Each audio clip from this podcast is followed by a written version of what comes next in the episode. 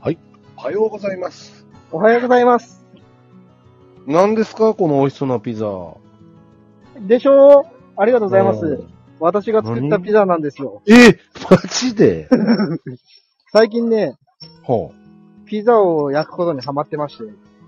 ええはい。まあ、すごいね焼くって言ってもあれなんですよ。ピザ生地を作ることにハマってて、うん。その、普通にトースターで焼くだけなんですけど、別にピザ生地焼く。そうそうそうそう。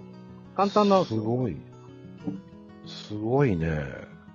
そう子供たちがね、喜んでくれるから、こういう感じじで、ピザをね、最近は作ったり、パンを焼いたりしてます。ええすごいなえ、おはようございそますんな、そ、おはようございます。そんなことできるんですね。そんなことをね、なんでかできるんですね。 DIY は苦手だが、はいはいはい。えー、そういう料理関係は割と小ましなことができる。あですね。どちらかといえば、まああー一応もともとね、飲食店やってたっていうのもありますし、あの、えええーー、ええいや、ええって言われましたよ。もしかして飲食店やったってことってもしかしてラーメン屋やってたとかそう、ラーメン屋だからあんまりね、その、他の料理、そのあれだけれども、でも、その前、ラーメン屋やる前も和食屋さんでね、ちょっと修行したりとかもやってたんで、うんまあ別に料理に関しては、一通りできるかなっていうのが、っていうか楽しいと思えるんで。はすごいですね。い。いえいお母さんも、お奥さんも、え。はい。えー、子供も大喜びですね。そうなんですよね、このピザっていうのは。で、通常ね、こんなピザを、例えば、うこの辺はね、田舎だから宅配はないですけど、うん。デリバリーでこんなピザ頼んだらね、1000円以上するわけですから、はい。それを自分で作ってみて、もうこれうまいやんってなったんで、はい。はい、いいな、お得だなっていう気持ちもありますけどね。へえ、すごいなはそい。なんんで、なんできる。そんなんできるんですよね、なんで。すごいね。で、ちょっと改めてね、これから、まあ今日はちょっと、電池がないんで、あれですけど、久しぶりに私もライブをして、うん。おりますので、これは残そうと思っておりましてあ、、なるほどですね。で、まあ、本当に久しぶりなので、一応自己紹介ですね。なるほど。いいですね。で、私がちょっとまず自己紹介をします。はい。お願いします。はい。えー長崎県でうん、平貝放牧養鶏というのをやっておりまして、お、鶏をですね、放牧で育てまして、放牧。はい。そしてその卵をですね、うん皆さんの元に食べてるお届けしていると。で食べてるじゃなくてね、まあ、食べてもいますけど、はい。なるほどね。というものです。はい。山野と申します。よろしくお願いします。よよ、山あ田りがとうございます。では、杉田さんどうぞ。はい。えー、私はですね、兵庫県丹波篠山市というとこどこやろねでん、どこやね兵庫県 なんだ。さはい中山間地だよ。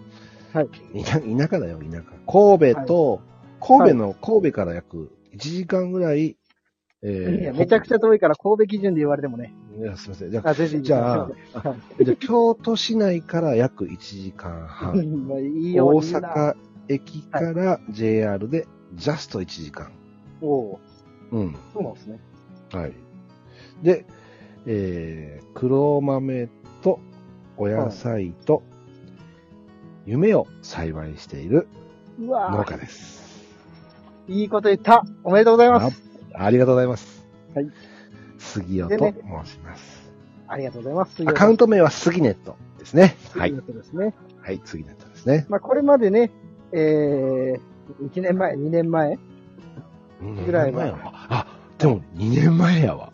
そう、もう多分2年前ぐらいだと思うんですけど、よくね、二人でライブをさせていただいうんそうねやっててましたね。おりましたけれども、最急近といにうか、ね、山野さんが病気になられたんで、病一旦ね気。になられたわけじゃないですけどねで。病気じゃなかったね。メンタルの病気になられたんですよメね。ンタルの病気でもないですけどね。じゃないね。ううんんうんはいうんうんなかなかこう、最初ね、2年前とかぐらいの頃思い出せば、うん。うんあの、自分のその仕事量とかうん。うん。考えれば、大したことなかったんですよね。その頃はその頃でアップアップしてましたけど、はいはい。ちょっと余裕があった。こうやっておーおしゃべりしたりとかおーね。おーおーおーおーおーが、それからなかなか例えば、まあ、鶏の端数も増えてきて、うん。そうすると卵の個数も増えて、発生の個数も増えていくわけですから、はい、はい、はい。ここ1、2年はね、まうんあ、ちょっと、そっちの方で忙しかった。そっちの方 そっちの方、そっそっちちのの方方で。あっちの方と、そっちの方と。そうなんですよ。副業の方で忙しくてですね。はいええやっぱりなかなか、いけてるね、農家は違いますね。いやいや、そんなことない。山野さんの、はい。ちょっと質問したいのは、あ、どうぞ。こう、まあまあ、こだわりポイントってね、えその、成長過程に応じていろいろ変わっていくと思うんですよ。まあ変わっていくというか、ああ、確かに確かこう、レベルアップしていくと思うんですけに。ど。わかります、わかります。はい。今の、その、まあ先には、あの、もちろん変化していくでしょうけど、はい。こうこだわっているっていうポイントってどこですか、今。うわぁ。こだわ餌りでにもこだわらないってところですかね。おお最近のことですかね。おー いいね。つはい、い、そうなんよ、そうなんよ。そこで、それすごくまとえてて。ええ、あのーすごく、あのー農家だからこだわっているだろう。はいはいはい。えーこだわりのなんとかっていう言葉ってすごく多くて。多いですね。うん。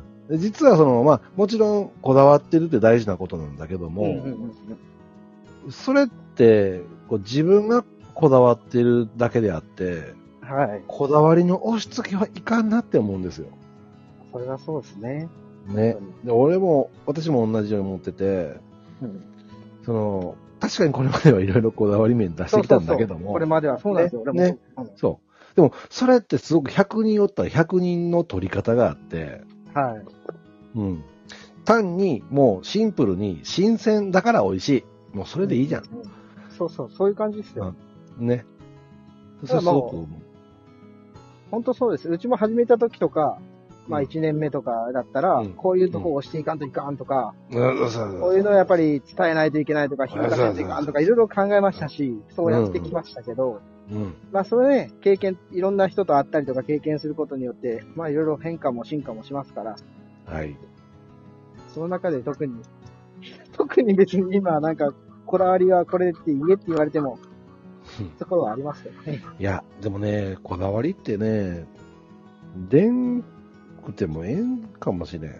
うん。まあ、うん。言ったらもう、ただ、とにかく一生懸命やってますっていうぐらいで、うんあのうん本当に。そうよやっね。てますっていう。はおなんかあれね、山野さん、まるでいいこと言うね。い。いや、まるでいいこと言ってますよ。まるでいいこと言うんうな。それしか、取り柄がね、それしかないからね。なかう、なんうか。ん。鳥だけにな。取りだけに。はい。あうまいこと言うし、これまた。ううまいこと言うな、ほんと。まあ、なかなかね、でも、あのーよく、なんだろうな、取引先とかいろんな商談とかになれば、うんアピールはしないといけないわけじゃないですか。こだわりというか、その、アピール。自分のところはなんで、何が違ってとか、何がいいのかとか、まあ違ってっていうことはないけど、なんか、あのー、相当分析じゃないけど、うん。強み、USB とかそうさそ、う強みは自分で認識しとったらいいやん。そうそう、そう思いますね。ね。うんで、お客さんは、卵かけご飯で食べるかもしれんし、うん。目玉焼きで食べるかもしれへんやん。うん。でもそう、その、卵使ってくれるそれぞれのシーンで、美味しいってなってくれたら一番嬉しいわけやんか。うちもそそううだでけす、ど。そうです。はい。だから、そこの瞬間を味わっていただける機会が増えるように頑張ってるって感じだよね。なんかね。いや、本当そうですね。うん。まあ、だかだからいつも格好つけなんですけど、うん。うん、まあお分かりの通り格好つけなんですがね。えそうだったんですかうん、 いやいや、たまあそうだと思うんですけど、うん。あの、結局は本当に前もね、ずっとお話ししたように、うんうん。そこの食卓にえー卵があってね、うちの卵があって、そこがこう、賑わってる様子とかね、楽しんでるこう、笑ってる姿っていうところが、俺はもう本当にそれが一番なんで、はい。そこに向けて、ただ、今、日々のことをやってるっていうだけなんでね。だでもう、んその、いさっき言ったように、強みっていうか、うん何が他のところととか、こう、いろんなね、商談とかあればそうなるんで、うんうん。一つはうちはもう放牧なんですよね、とりあえず。もうそこなんですよ。あ卵せやのな質がどうなのか。あ、うん。よく話すんですよ。あーそれは強いね。すごく強いよね。はい。だから普通の平飼いとは違うよって、平飼いの経営者から外に出れて、しかもちゃんと、なんだろう、ルールにのっとって管理してやってるよってういうんとこうろ。んうんうん。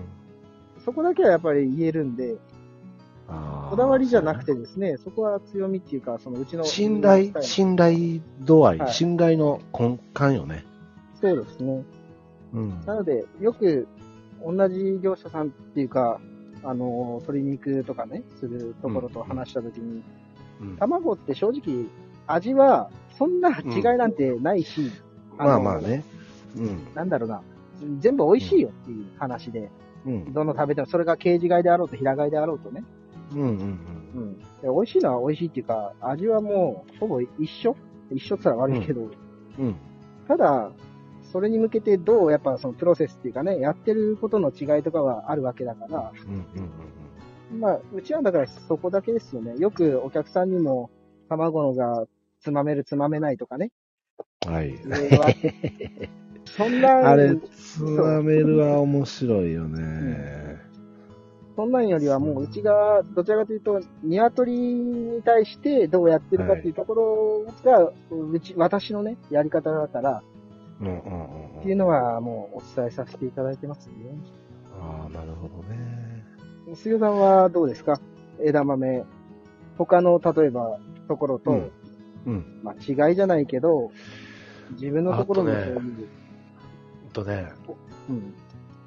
やっぱり根っこが、せ、あ、その環境づくりやと思う。それは、ああなたの山本さんやってるうん平飼い放牧と同じうんでうん、うんうん俺はもうま黒豆の根っこを育てる土やと思ってて、うん。はいはいはいはい。結局やっぱ土作りやと思う。土育てそうっすよね。うん。なんか、あの、よく堆肥を巻くとか言うやん、土作り。はいはいはい。まあ、まあよくその動物性ダメだとかいろいろあるんだけど、さあ一旦置いといて、ええ有機質を入れるっていうことが、ど土壌にとってすごく重要やなっていうことが分かって、おーなぜかって言ったら、その、有機質を分解しようって思ってる微生物。はいはいはいはい。その微生物が、まあ、堆肥とかにはくっついたわけやね。分解しようと思って。うんうんうんで、それ畑に投入されたら、畑による微生物も一緒になって、投入された堆肥を分解しようって活動するわけね。なるほということは、微生物量が増えるということは、ど。はい。植物の根っこが栄養分であるとか自分が必要な成分を吸い上げることを助長させていくよね。根を、うん根を張るとか。はい。そしてそういう環境を準備していくっていうことやねんな。そうっすよね。うん。だから、それをして、えー栽培していくっていう土壌作り、基盤作り。うんうんうんうん。うん。で、その結果、えー元気にね、健全な、あのー植物として成長してくれて、ええええ自分自身が、あ、子孫残さないかんねっていう状態で、やっぱ、美味しく新鮮度の高いうちにお届けするっていうところやと思うね。うん。だからだまかあ、ら、豆作って、うん。なんていうかな、し下ごしらえっていう感じうん、下ごしらえ、下ごしらえ。ですよね。その仕そう事を、そうそうそうそうそう。が、やを大事にやってるっていそそう。だから、別に、よそとの比較をするわけじゃないが、う。うん。例えば、別に言い悪い言ってるわけじゃないよ。はいはい。俺ならばっていう目線で言うと、うん。お米を買った田んぼを買ったまんまそのまんま一冬越すとか、うんうん畑豆の畑収穫して、は収穫したらその状態のまま春までそのまんまとか、うん。うん。っていうのは俺はありえんだけど、俺の中あであはね。、なるほど。あ、はもう冬の間にしっかり準備してね、畑準備してやった方がもっと成績良くなるのにねってことを思うわけ。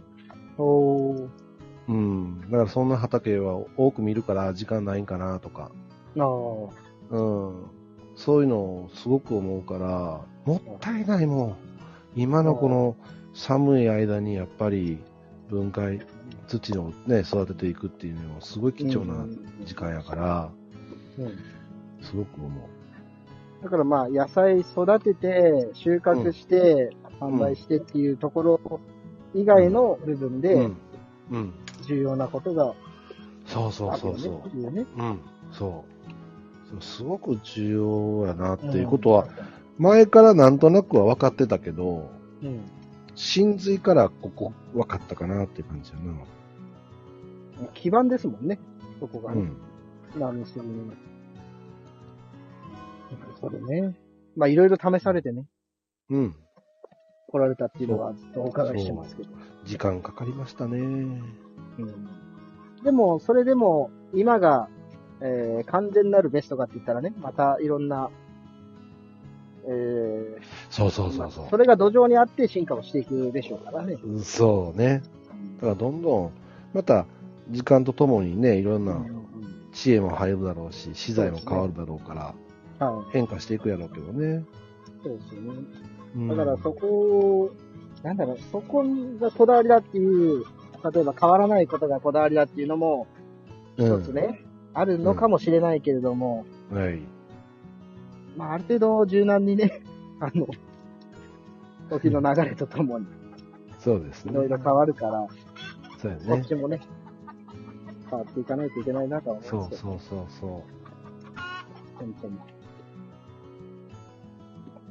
どうですか こんな話をしておりますけれども。う。いや、なんか、ちょっと、初回にしてはなかなかまともな感じやなって。ええだからまあこういうのをちょこちょこやっていけまあば、そうですね。少しは誰か聞いてくださるかもだからこう、最近食べて美味しかったものシリーズもいいかもしれないね。ああ、そうですね。ね、あ、実はこれも美味しかったっすよ、みたいな。ああ、うん。そういうのもいいですね。だから、杉尾さんでも忙しくなるとね、やらなくなるから、 あの、完全に離れるから、まあ私もそうですけど、山野さんの場合は、あれですね、ちょっと病気になったりとかするええ、病気じゃないい。ですけどね。病気じゃないね。はい。うん、でもまあ、ねえ、繁忙期っていうのがあられるでしょうから、なかなかねう、んタイミングが。あ。ね、まあ、10月とかね、その辺になれば。でもまあ、2年前ぐらいはね、やってましたけどね。やってたね。うん。よくやってます。だって、言ったら、ここで、ね、二人で話してて、聞い多分聞いてくださってる方が購入いただいたってことも多分あったんだと思うんですよ、あ、たと思うよね、やっぱりね。うんあったんですよ。うんうん、うん。この方って、多分どこかで知り得る情報としたら、二人ともってなったら、うんここしかないよなとかね。ここのスタイフきっかけでしかないよなとかあったうんうんかうん。らね、そういうので、まあ別に購入してもらうことが目的はないですけど、そうそう。うん。まあどっちか言ったらさ、その、まあ、これまでって世の中の、な世の中は、えーお客様が神様ですとか、はいはいはい。えーずずっと目線的にはお客さんの方が上とかえ、えなんかそういう立ち位置やったんやけど、はい。だんだんその、まあ、農業者も減るし、うん。まあ、いろんな物事の時代の変化もあって、だんだん、俺は感じてるのは、その、すごく正当に等価の交換ができてるなってそうですね。フェアトレード的なね。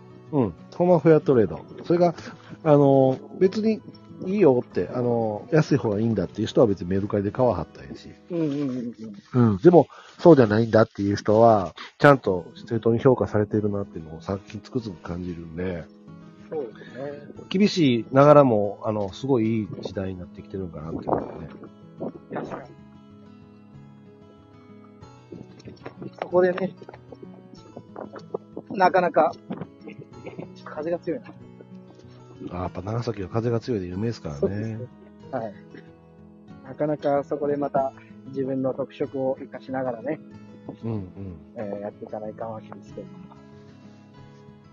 えー今後、どうですか 今後の展望は何か杉尾さんはね、黒枝豆うを、半分と富山のね、黒豆をやそうられで。てますすけども。私は、やっぱり、まあもちろん、あの、国内の需要っていうのもまだまだあるんですけど、ええその、海外に住んでるは日い本人。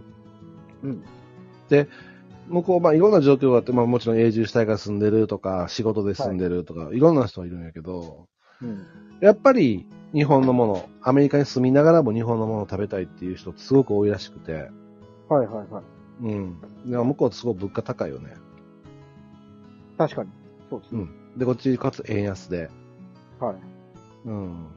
で、こちらからやっぱりその海外にこう納入することで、あ、うんうん。こんな美味しいもん日本にあったんやねって。もしくは、うん、これをすごく食べ続けたいと思っていただけるようなものを作り続けて、うんうん海外に送り届けるっていうところが今大きな野望で、やっぱそこ見てるんですね。うん、まあ、その商社の方と話するには、まあは、い政治の話なんであまり厳密にはあ言わないですけど、まあ、次、大統領多分変わると思うんですよね。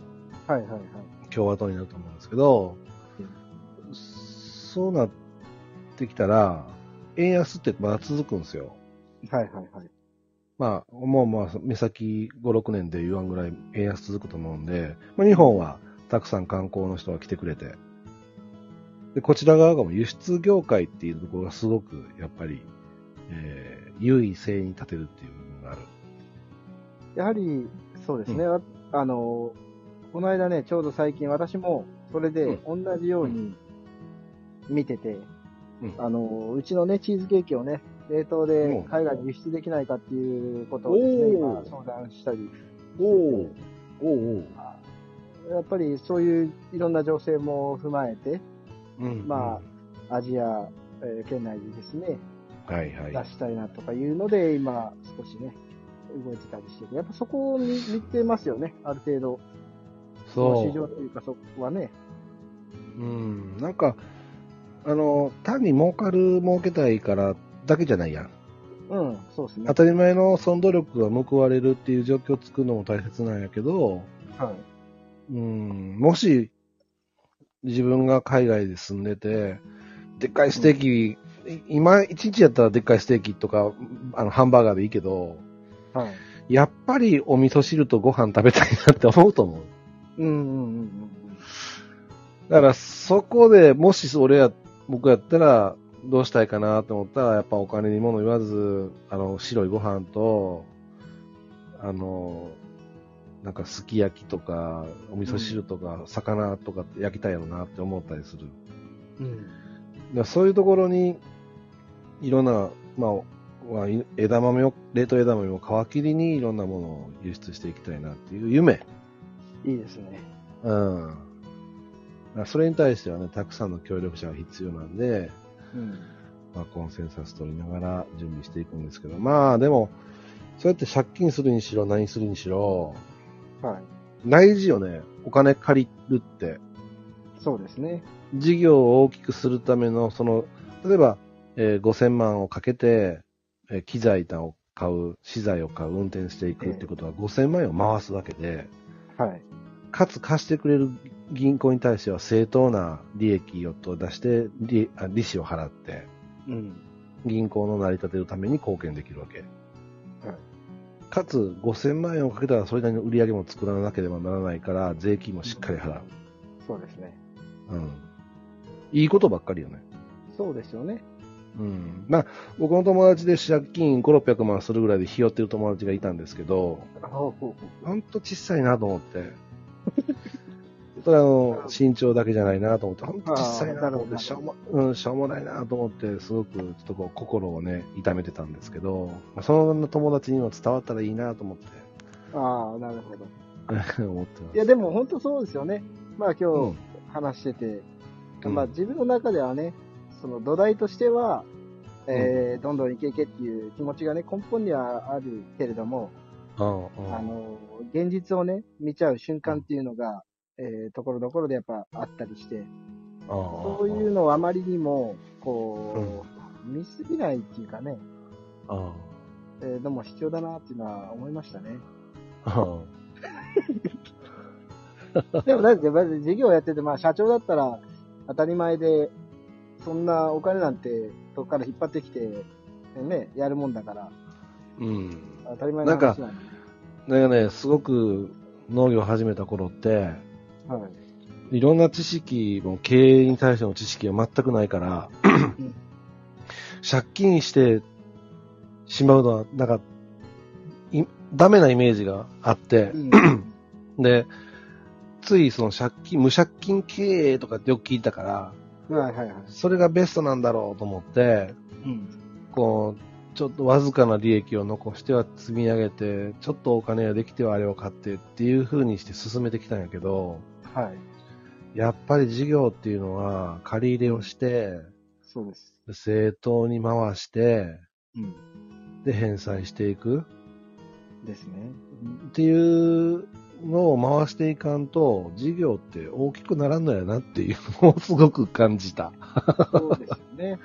うん。だから、あいつ何千万持っとるぜとか、あいつのとここんだけ借金やるってよとかっていう噂話を聞くんやけど、うん。俺は素晴らしいと思う。そんだけ、例えばん1億近い金額を借りれるだけの事業計画をかけたわけだし、銀行さんが、よし、1億出してあげるよって言わせるだけの、えー先が作れとるわけだから、はい。そうです。素晴らしいなと思って、そうありたいなって思う、この頃です。そうですよね。本当に。うんうんだから昔、そうね、もうこれ始める前だけれども、家かなんかを建てようとしたのかな昔、10年前ぐらい。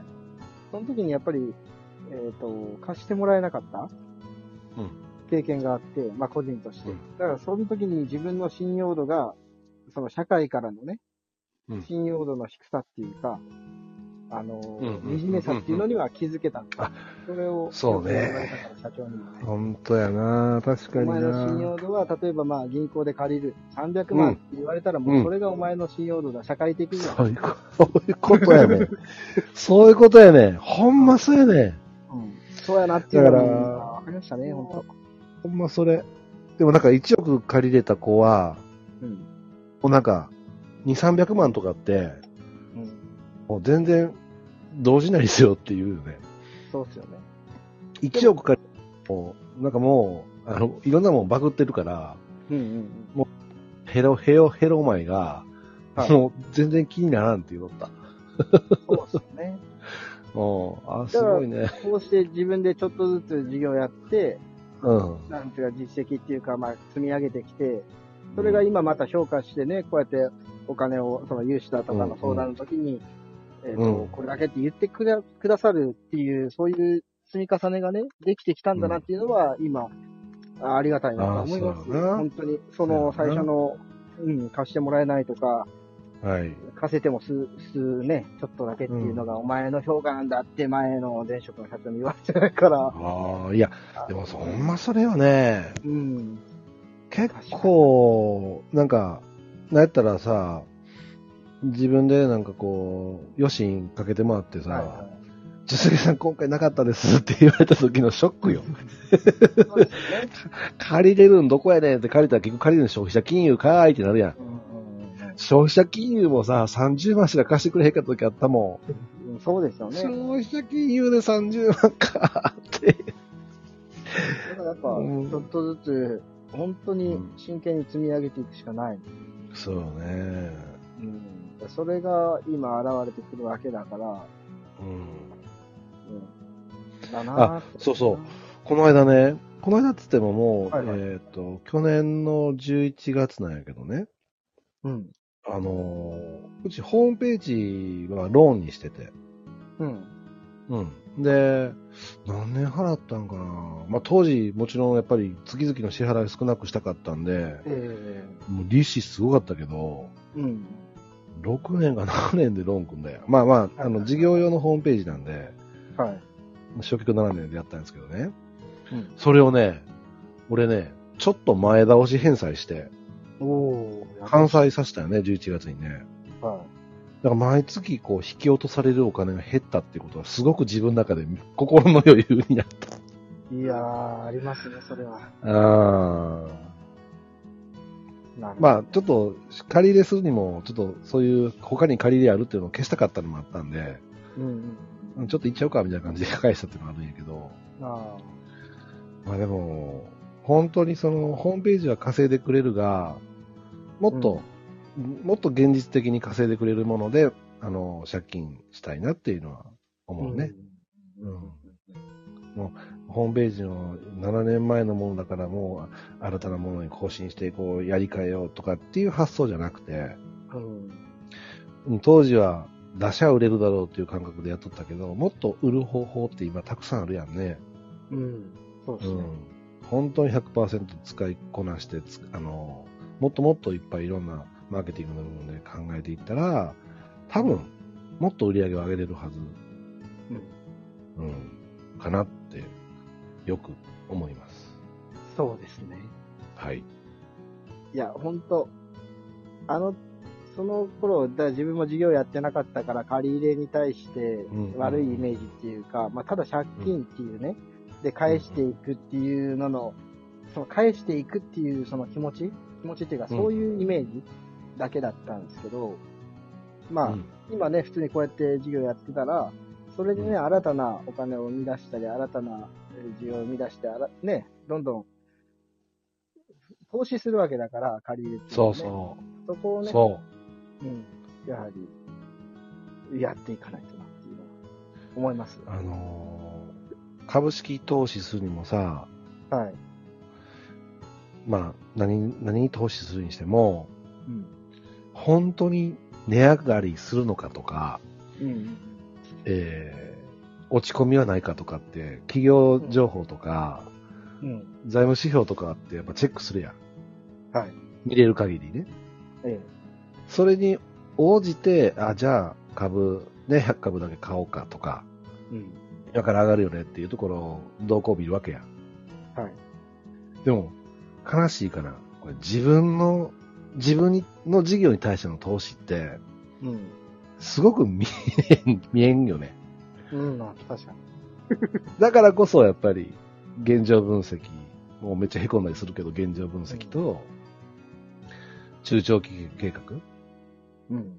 それは銀行さんからお金を引っ張っていくための中長期計画じゃなくて、ほんまもんの、このそうですね。時代と、えー自分の理念っていう部分、経営理念とはびっしり一斉になっとかんと、うん。あブレるんやろなっていうことを、中長期計画作成しながら感じてるところ。そうですね。うん。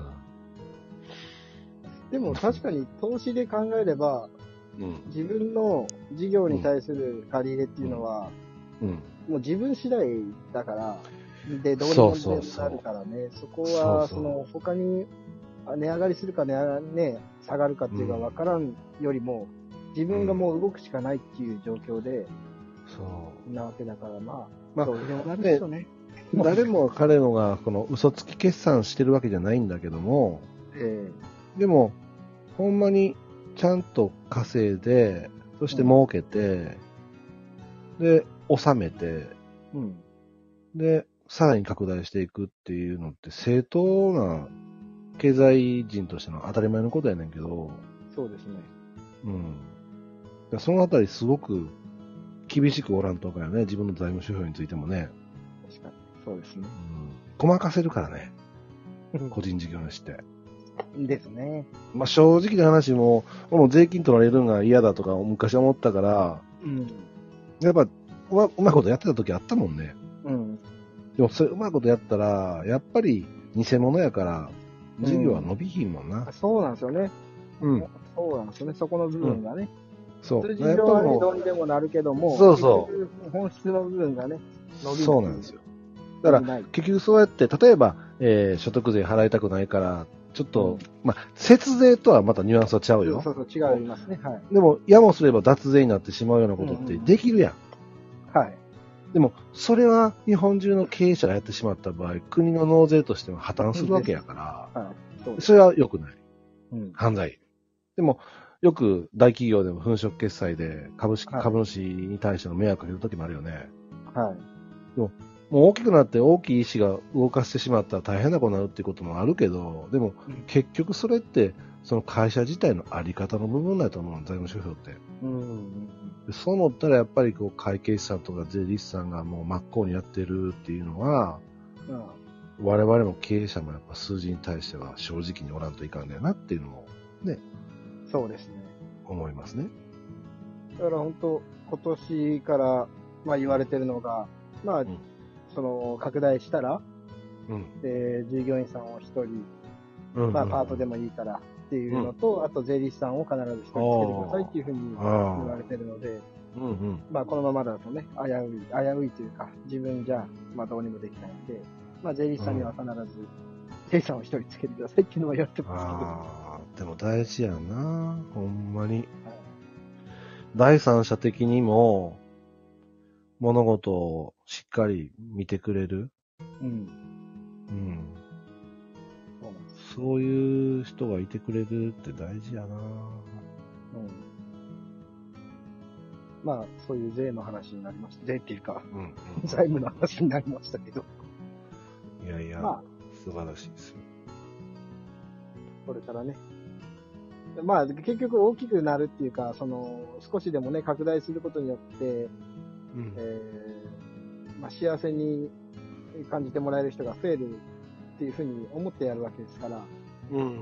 その別にね、なんか、できるじゃないですか。いろいろ結局拡大しないと拡大するっていうか、その事業を伸ばしていかないと何もできないんで、やりたいことも、その、そう例えば、何かあった時に誰かを支えれるかって言ったら、自分で精一杯だったら支えられないわうん。けで、で、そしたら事業がね、どんどん拡大して伸びていって、大きくなっておけばそこで何か支援ができたりとかっていうのが、うんいずれできるわけだから、うん。って考えたら、やっぱ自分のやってることをもっと経営者としては伸ばしていくっていうのが先だからですね。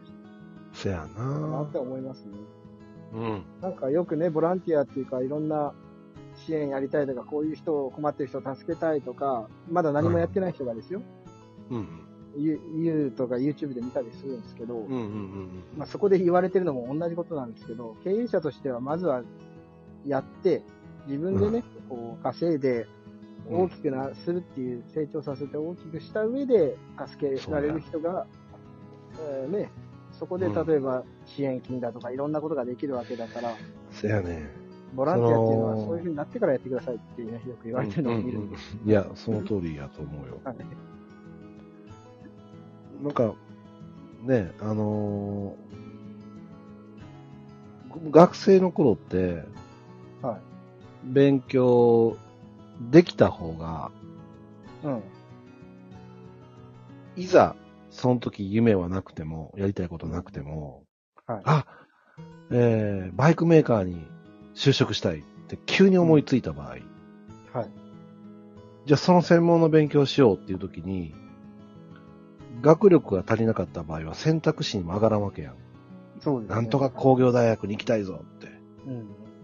でも、成績優秀で勉強がそこそこできてたら、ちょっともうプラスするだけで、その自分の夢を達成するための勉強ができる学校に進学できるわけやん。うん、はい。だから、何よりも勉強できた方が、賢いからいいとかじゃなくて、選択肢が増やすことができるからいいやん。はい。これ、社会人になっても同じで、うん。お金持ちがいいんじゃなくて、お金があれば、うん。いろんな選択肢が増えるやん。そうなんですよ。お出かけすることもできるし、はい家族に美味しいものをご馳走することかってできるし、はい。友達のお祝いを盛大にしてやることもできる。うん。お金を使って人を喜ばすことってできるやん。それはお金をあげるとかじゃなくて、はいはいはい。喜ばす機会はたくさん選択できるよできまね。す。はい。じゃあ今回の石川県の発災には、ちょっとボランティアで行ったら邪魔になるから、はい。じゃあ個人的に石川県に100万円を、ね、うん。あの、ぎ義援義援金で納めようかとか、うん。本当に困ってるエリアの人に、じゃあ、あの、ペットボトルの水の、水をじゃあ、大型車1台分送ろうかとか、できます。そういうことも可能であって、だから、お金があるってことは素晴らしい、いいことやなって。そうなんですよね。うん。自分のためにお金使う、なんか、稼ぐってなったら、なんか、あんまパワー出んよね、俺は。うん。うん。なんか、面白くないというか。だって俺別にこんな欲しいもん特にないから。 うん。だそうですよね。うん。車がすごく、まあ好きやけど、欲しい車なんてとんでもなく高いから、あんまり、なんか自分しか楽しくないよなと思って。なんかね、だからそういう考え方でね、うんやってって伸ばしてればいいなと思うんですよね。なんか稼ぐことが悪いみたいなイメージを持つ人もいるし、そのついね、なんかこう日本って。そうそう。そのん。側しか見てないから、外側しか、うこの人お金持ってるなーって、なんか、それでちょ っと、否定的に人を見たりする面もあったりうんうんすると思うんですけど、あるねあのねで、も、例えばまあその人の中身を見てないから、あれなんですけど、そういう考えでね、考えでっていうか、普通にそうやって稼いで、うん。事業で社長としてね、成功していれば、本当にその杉尾さんおっしゃるように、いろんな選択肢あって、もしかしたらその人はたくさんの人に手助けできてるかもしれないし、喜ばしてるっていうのを考えると、うん。本当そうあるべきだなって思うし、事業をやってる以上は経営者としては絶対そこにならないとっていうか、うん。もちろんお金を、お金っていうかその稼がないとうんいけないなっていうのは思います。ずっとなんかつつましく生活しとけっていうわけじゃないからなと。そうそう。まあ、つい、あの、おしんみたいに、いや、悪い話じゃないけど、うんこう、苦労するとか、しんどい目合ってることが美学だっていうのはあるんやけど、それってすごく日本の、 はい。の根付いた 文化、道徳的な部分ではあるんやけど、うん。それはもっと時代が変化してて、うん。もっとこう、やりたいことを自由にできる時代やし、はい。うん。まあ、一部ね、良くない、あの、人を騙してお金を取るっていう人も中にはおるけど、うん。まあ、それはそれとして、もう事業、まっとうに事業してる人間としては、しっかり税金を納めて、うん。まあ、政治がどうこうっていうのは、まあ、置いといて、うん。うん、この行でね、そうです。まあ、ね、歴史に名を残さずとも、うん。生きてる人間に貢献をし続けるような生き方ができたらベストですな。いや、本当そうです。うまあ、結局、そう、なんか見えてる人も、いろんな失敗だったり、苦難をだったりっていうのは、絶対合ってる、合っては上での話ですから、んそうよ、そうよ。本当に、なんかね、こう、最近思うのが、あの、どうやったらうん、なんだろうな、幸せ、えー、っていうか、なんかこう、成功できますかじゃないけど、幸せになれるかみたいなあ話で、幸せを感じれるかとかね。あ。あなんかねあ。、あるね。そういうのがあって、でもそれってうん結局、まあそれぞれだけど、やっぱ苦難だとか、そういう苦しい思いとか、そういうのを経験することだと思うんですよ。結局ははいはい。辛いことを経験してないと、うんもうそれをどれだけ経験してるかだと思うんで、経験してたら、ちょっとしたことでもめっちゃ喜べたりとか、せやなそしてこれが成功したら、うまいこといったって言ったらもうめっちゃ喜べるし、幸せ感じれるんで、だから失敗をどんだけ経験してるかとか、そういうところだと思うんでね。なんかあんまり、確かなんか側だけ見て、よく見えてるけど、その人たちだって相当な多分経験をしてるんだよって思うんですよね。にな。せやな。あの、その、まあ、継続し続けていったら、うまくいくまでやる続けるだけっていうのは言うんやけど、はい。その、めっちゃ凹んだり落ち込んだりすることがあうん。るやん、絶対。はい、ありますよ。それをどうにかこう、かいくぐって、いやいや、まだ行くぜっていうぐらい立ち上がっていく経験が、うん。その先にまた同じ境遇の人っておるわけやんか。うんうん。だからその人にもまた、いや、まあ、応援してあげれるやなって思うね。うんうんうん。うそうっすよ。ん。うん。まあ、どぎついことってよく起こるけど、結局その人の目の前に落ちてくるとんでもないことって実は超えれへんことは落ちてこんだよね。うん。そうですね。試されただけでね。いや、借金できんからダメだとかじゃなくて、うん。じゃあできるためにどうしたらええんだいっていうことを考えればいいわけやし、そうです、そうです。うん、人によっては、いや、もう全然人前で喋るの苦手なんです、もおるし、うん。うんと、物が売れないんですっていう人もおるけど、それを言葉に出せるっていうことは、もうすでにこべ、変える、あの、超えれる壁を自分で作ってるということじゃないかね。うんうんうんうんう。ん。だから、そうなんですよね。本当これ、なんかよくあって、こうやって、まあ、ね、同じ業種の人とか、今から始めたい人とか、うん、うん。あの、っていうのは、よく、まあよく見えてるから、うちの SNS とかもよくいい部分が出てるから、うんだとかって言ったら、こううんいいところやっぱ見るじゃないですか。どうやったらそはういなれるかとか、このはいは100い何十円の玉が売れるかとか。うんうんうんうん。でも、今、杉尾さん言ったように、本当ね、もう自分でとりあえずやって動くしかなくて、いや、ほんまそれやで。だからなんで、人に聞いまあ人に聞くことも動いてることが一つといえば一つかもしれないでうすんけうど、んうんなんか最近ね、本当日本人が、その、自分で考えない、自分で動かないっていうか、あれなそれが多いなっていうのは思うんですよね。あれ、あれなん。あれ、あの、面白い話があって、はあの、成功哲学本って読んだことあるマニュアル本とか。い。ないです。例えばよ、はい。えー、投資をうまくやる方法とか、ああえー、ネット通販、はいはいはい。一人でもできるとか、いろいろあるやん、マニュアルも本は。い。まあまあ、あの手の本読んだらすごく、おー、なんかいけそうな気がするって、すごい思うやん。はい。でも同じことをやっても実はできひん。うんうんうんうん。うん。なぜかっていうとこって、誰も知らないんやけど、うん。いや、誰でもできるはずやん。同じ本、あじゃあこの本を読んでください。この100部屋で100人同じように読み始めて、全員が同じ行動したらできるはずやん。でもはい、 100人全員できへんねん。うんうんうんうん。でしょ。これマニュアル本の面白いところで、だって、 核となるあり方がそれぞれ違うから、そうそうそうそう。書いてる人のほ本人との同じあり方にならんことには同じことできへんのよね。そうです、そうです。だからそれがすごく面白いなと思って、結構これまでマニュアル本読んできたことに人間にとっては、あ、早く気づけてよかったって思う次第です。いや、マジでそうですよね。うんなんかね、うんほんと考えなくなってる、多分これはね、にもう全然関係ない話だけど、日本のその戦後の教育のあり方がまた、えー関係してるとは思うんですけど、ほんと自分で考えたりとか、自分で行動する。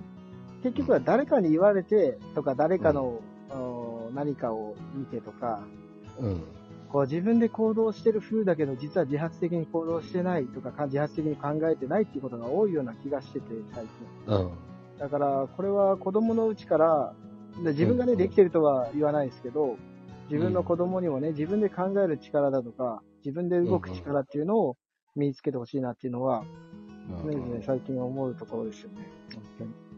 そやなその、やり方を教えてっていうのってよく聞くんやね。うん。どうかなりたいんですって。うん。まあ結構相談来るよ。そうですよね。農業したいんですとか、新規収納したいんです。どうしたらいいですかねっていうから何がしたいうん。農家になりたいのって。農家になって、こんな将来を描いてるんだっていう、ど、ど、どれいや、とりあえずやってみんとっていうから、うん。もう危うぶ中でやなと思って。うん。どんどんどんどんその人の農業をしたい理由をどんどんどんどん引き出していくんやけどね。どうしても、あの、そういう生活がしてみたいとか、あの、農家さんはゆっくり、なんかロハス的な生活してるのが羨ましく見えたりするよね。うん。うん。それでやってしまって、しくじり続けてたんが私なんで、 ほんまおすすめせんよね。まあ、本当そうっすね。ああ、ああ、めちゃくだって、そうやん、勤めとる時の方が暇やん、まあ言うたそうら。です勤めとる時忙しいけど、違う意味で、勤めの方が暇やん。うん。そうですね。だって、 会社行っとったらとりあえず給料もらえるやん。うん。ほら、金作らなあかんやん。 生産せなあかんやん。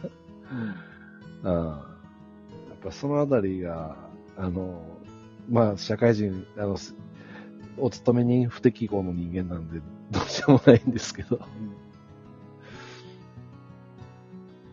ねだから何度でもやって失敗したらいいんですよ。失敗というか、そうそうそうそう。そうそうそう、そうあのそういう過程を積まないと、あれですよ。本当そうやと思な。うんか、人間は経験とかそういう記憶でしか、あの、うんあれなんで、うん。面白いよ思ますけねど。自分でね、本当経験したり、記憶が、そういう記憶が備わらないと、そううそん、あれなんで、やっぱ、経験しないとね、なんかもうずっと机上の黒でずっとやっててもね、利権ね。ある日突然、あの、名案が思いついてそれやってみたらうまくいきましたなんてことないからね。そうそうそうやっぱり現状分析と自分自身をどうあるんだっていうことを絶えず考えとかないかんやろうしな。そう、そう思います。うん。ということでした。お昼になったね。はい。 そういうことでした。 はい。い意外とね、長くなっちゃいましたけど。やいやいや、別 非に常に有意義な、はいね、えー誰かのお役に立てたら幸いですな。久しぶりにね、まあ、ここからはいまた再スタートということで、第1やっ回てといきいうこまとしょでライブ配信させていただきました。う。ありがとうございました。ありがとうございました。これアーカイブ残すんでね、あの、はい見ていただけたらと思います。はい、よろしくお願いします。はい、ありがとうございました、杉尾さん。ありがとうございました。はいじゃあまたよろしくお願いしますではまた次回お願いします。失礼いたします。はい